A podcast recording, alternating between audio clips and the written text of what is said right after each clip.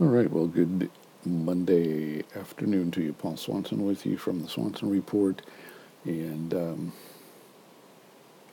coming from a cool, yeah, partly cloudy, slightly overcast northern Wisconsin here. It's only in the 40s today, but um, spring is on its way. This is the looking at the uh, five-day forecast, or at least the week, the forecast for the week coming up. It's uh, going to be cool this week, but um, then the next week it's supposed to be pretty much in the 50s, and I think it's spring is finally going to f- completely break through. Um, still got uh, lots of water out on the lake. We're starting to see more boats out there. No sailboaters yet, but um, there are fishermen out there, and they're doing apparently real well from the ones that I have talked to. Hope your Monday is going well. This is about the unredacted version of the Mueller report. Now, I have I have a copy of it right here in my hands that I purchased um, at our local Walmart of all places. I was pleasantly surprised to find it there. And this is the Mueller report, a final report of the special counsel into Donald Trump, Russia, and collusion. This has an introduction by Alan Dershowitz, and this is the the um, this is a copy which is issued by the Department of Justice. So, other than the introduction by uh, Mr. Dershowitz, it's pretty much just the plain old report. There's a there's a few you know um, you know, there's a few things in here which are, um, oh, I don't know. There's a few things in there which are um, more explanatory, but there's no, um, there's really no commentary in the report itself. I have started uh, into the introduction to volume one and the stories have come across today's news about the House Democrats are, are to hold a contempt vote on Wednesday after Attorney General Barr missed a to missed providing a uh, unredacted version of the Mueller report uh, to them apparently, and this has been reported. Um, you know, the Washington Post, the Bangor Daily News, uh, Reuters, and um, you know Philly.com, among others. So, um, not sure why they're doing that.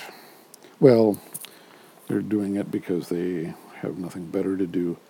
Uh, they're stuck on the fact that Hillary Clinton lost the election.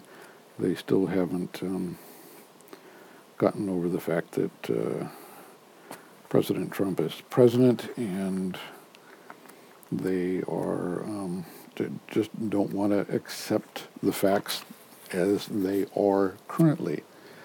Now, um,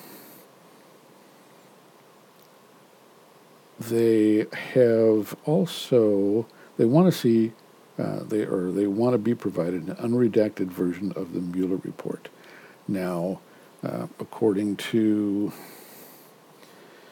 oh, Politico back a week or so ago, and um, I think I saw one other news story about this, but Politico has has um, reported that just two lawmakers have seen the quote unquote less redacted version of the Mueller report. And um, apparently, and this is from a Politico story back on the 30th of April, uh, Attorney General Barr offered access to a less redacted version of the report to just 12 members of Congress, six Democrats and six Republicans. But as of you're around the 30th of April, only, uh, this is according to um, the Politico story by Kyle Cheney, Cheney and Marianne Levine or Levine. Um, only uh, Lindsey Graham and Republican or Representative Doug Collins, who is the top is the ranking member on the House Judiciary Committee, and Lindsey Graham, who is the chairman of the Senate Judiciary Committee, um, were the ones who opted to go ahead and view it. Uh, Senate Majority Leader Mitch McConnell had planned to review it later, according to the Politico report. Now, um, I had seen also that the Attorney General had offered more re, uh, more people an opportunity to see a less redacted version of the report, and they have all declined. And I don't remember where um, I saw that, but anyway. Um, redactions in the Mueller report. If you go back to, you go back to and looking at this overall, the special counsel and their action uh, on this, and I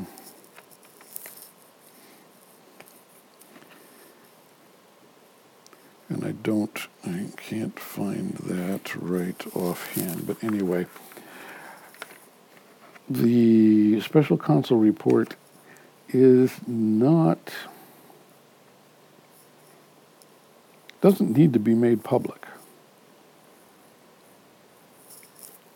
You know, that Attorney General Barr did make it public is, you know, a, a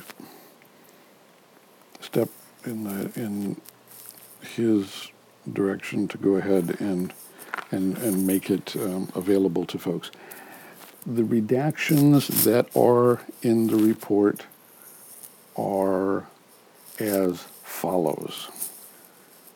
There is one, number one, grand jury testimony. This material is subject to Federal Rule of Criminal Procedure, parenthetical 6E, which forbids the disclosure of material related to an ongoing grand jury proceeding.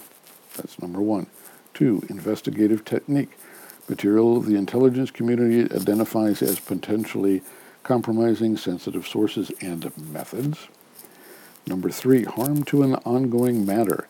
This is material that could affect other ongoing matters, including those that the special counsel has referred to other departmental offices. And four, personal privacy. This is information that would unduly infringe on the personal privacy and reputational interest of peripheral third parties. Now, those are the only four types of items which are redacted in this, you know, 400 and some odd pages of, uh, of, of the report. Now, I'm trying to keep this simple and um,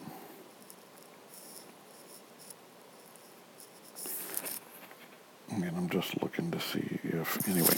Um, so those are the four reasons that there is any are there are any redactions within the report, and those those those are are by federal statute uh, for the most part. Uh, I mean, the, the grand jury testimony, but all the others make common sense. Apparently, something that